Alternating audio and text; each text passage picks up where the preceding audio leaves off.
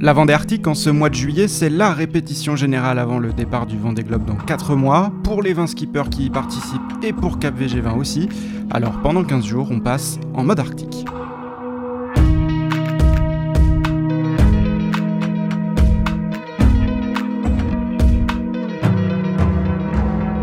Aujourd'hui, vendredi 17 juillet, épisode 14, le dernier, alors forcément c'est l'heure du bilan de cette Vendée Arctique. Je pense que vu de terre, ça a dû être intéressant à suivre, parce que sur l'eau, en tout cas, c'était passionnant à, à, faire. Ah oui, le moins qu'on puisse dire, c'est que cette Vendée Arctique a été passionnante à suivre. Vous aurez sûrement reconnu Kevin Escoffier, l'un des habitués de ce podcast quotidien.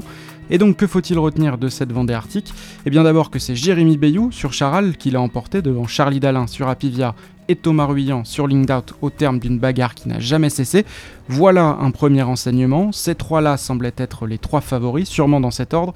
Ils ont tenu leur rang, la hiérarchie a été respectée et à moins de 4 mois du départ du Vendée Globe, forcément, ça confirme leurs ambitions. Ils viseront bien la victoire.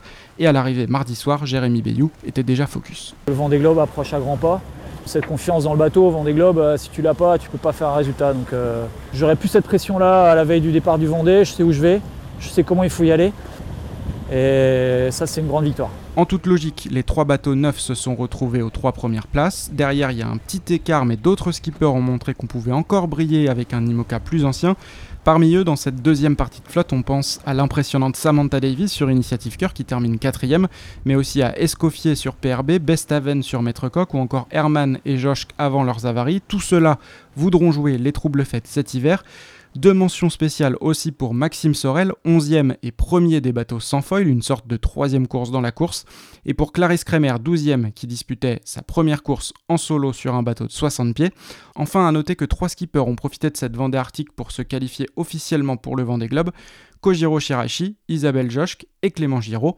En revanche, ils sont deux à ne pas avoir obtenu leur qualif, Sébastien Simon et Armel Tripon, tous deux victimes de casse dans les premiers jours de course. Ils ont abandonné et n'ont toujours pas leur ticket.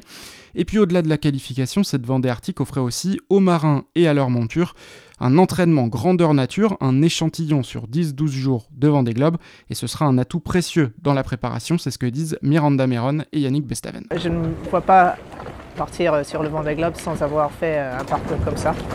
Et, euh, et c'est pas le dernier entraînement non plus. Hein, beaucoup appris, beaucoup à apprendre. Voilà. C'est un pas de plus de fait par rapport à ceux qui n'ont qui pas fait cette course. Moi personnellement, j'ai l'impression d'avoir grandi avec, avec ce bateau, d'avoir appris plein de choses là en 10 jours et d'être beaucoup plus confiant pour le 8 novembre. Rappelons-le, cette Vendée Arctique a été quasiment improvisée après l'annulation des deux transatlantiques qui étaient prévus en mai et juin à cause de la Covid-19 bien sûr. En quelques semaines, la classe IMOCA a réussi à organiser, en respectant le cadre sanitaire, une course hyper exigeante sportivement, au parcours inédit, au concept inédit même puisque dans une transat traditionnelle, les bateaux accompagnent les systèmes météo d'est en ouest. Cette fois, il a fallu les traverser un à un du sud au nord jusqu'à l'Islande et même chose au retour. Résultat, un scénario palpitant avec pas moins de 38 changements de leader en 10 jours.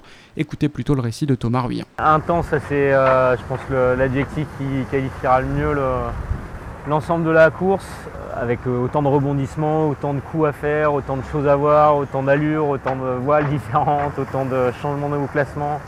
Ça a été vraiment euh, l'ascenseur à tous les niveaux, niveau météo, niveau émotionnel aussi. Mais bon, en même temps, c'était passionnant euh, à vivre, à faire. Hein. Il y a des hauts débats forcément. Et puis au-delà de l'aspect sportif de cet enchaînement de systèmes météo, la carte postale aussi était jolie. Le froid et les jours sans fin aux latitudes du Grand Nord, nombreux sont ceux qui s'en sont émerveillés, à commencer par Fabrice Amédéo, c'était lors d'une vacation il y a quelques jours alors qu'il était encore en mer. Là-haut, c'était quand même assez dingue.